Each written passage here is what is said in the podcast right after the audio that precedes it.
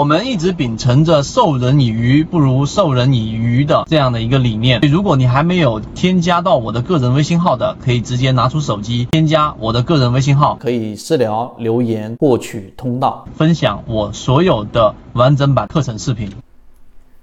无论你之前有没有听过缠论啊，或者说你略有接触或者研究很长时间，但是你只要在网上一搜，你会发现还是会有很多人告诉给你缠论无效。啊，或者是说出一大堆这个理由，但是我们认为市场的每一个模型它都有利有弊，但最终得自己去验证。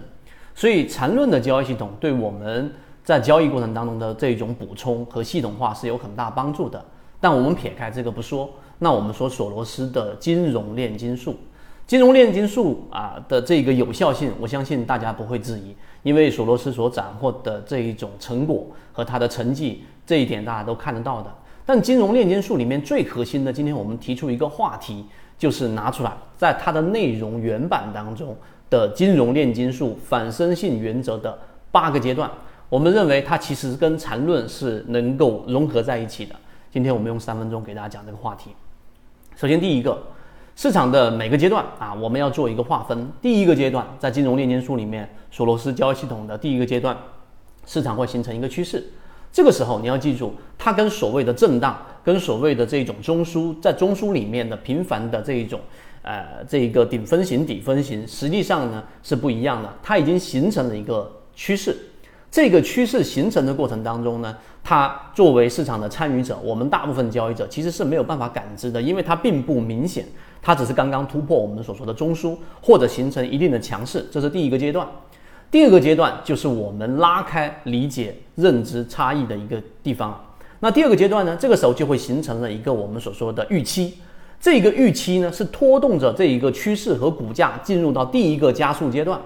那预期呢，在这一个索罗斯的原话当中叫做主流偏向，就主流的偏向，就大家的意见是不统一的，但最终它会有一个主流的偏向，会带着这一个趋势和股价形成第一波上涨。那这个时候呢，主流偏向和股价实际上的这一种预期和股价之间是形成了一定的夹角的，这个时候就是第一波加速，也就是我们常说的突破。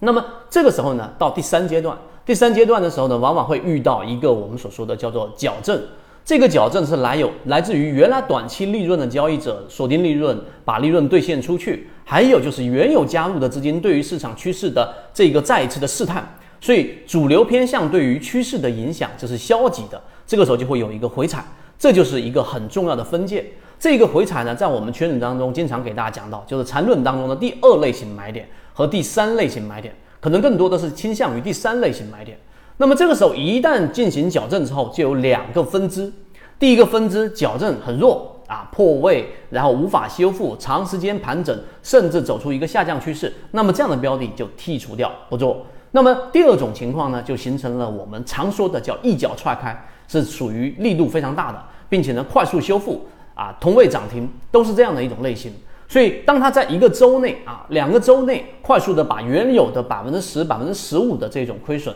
给它修复上去，大家可以看一下我们到时候放出来这张图，它修复上去的时候，实际上呢就代表着原有的主流偏向是认可的，受到市场认可的。那第三阶段就会进入到第四阶段，这个时候呢，就是索罗斯一直在讲，但很多人理解的不够透彻的，就是自我加强。这个时候主流偏向呢，就远远的超出了我们所说的股价的这一个位置，因为这个时候预期很高，预期就会拖动的这一个趋势不断的进入到加速阶段，这也是我们常说的第三类型买点所带来的最大利润。作为小资金交易者。你想把资金体量给做大，就更多的应该是在这种阶段去把握这个利润。我们圈子很多次的鱼池和金鱼报都是在这个位置上，我们去很紧密的跟随。所以第三阶段是进入到了自我加强阶段。第四阶段呢，这个时候呢，我们还是能看到啊，它属于这一个快速的这一种加速的过程当中。那么这个加速的过程中，三到四这个阶段过程当中，它就会有一个预期的调整，于是就到达了我们所说的第五个阶段。这个时候呢，市场发现。市场它不可能一直不断的加速，所有的上涨它都会有一个乏力的过程。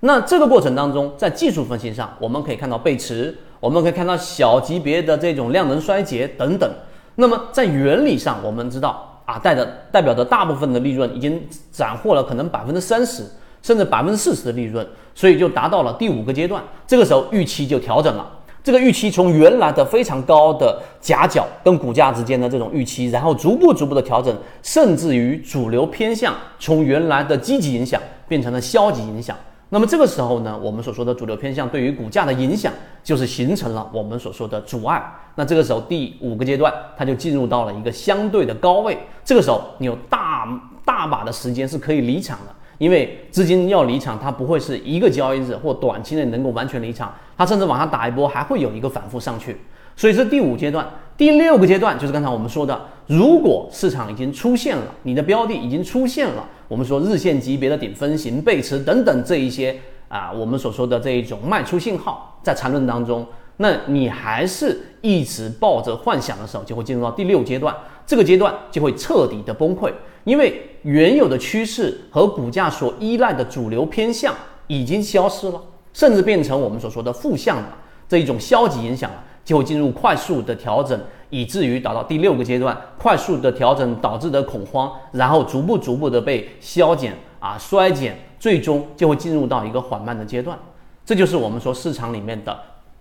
八个不同的这个阶段。所以第七阶段往后就再次的反复的循环。当然有很多的标的，一旦走完这样的索罗斯系统里面的八个阶段之后，它到第八个阶段实际上要很漫长的时间才会吸引到更多的资金进场。所以这一点呢，你听完之后，如果你能了解我们在圈子里面给大家讲过的缠论的交易系统，什么是一买，什么是二买，什么是三买，什么是背驰，什么是中枢，什么是级别，这些简单的概念你明白之后，索罗斯的交易系统当中金融炼金术里面的八个阶段，我们认为含金量非常高、实战性非常强的，你一旦结合，你就了解了缠论到底有没有效了。好，今天我们讲这么多，更多详细的内容呢，我们会在圈子里面有非常完整的内容做补充了，和你一起终身进化。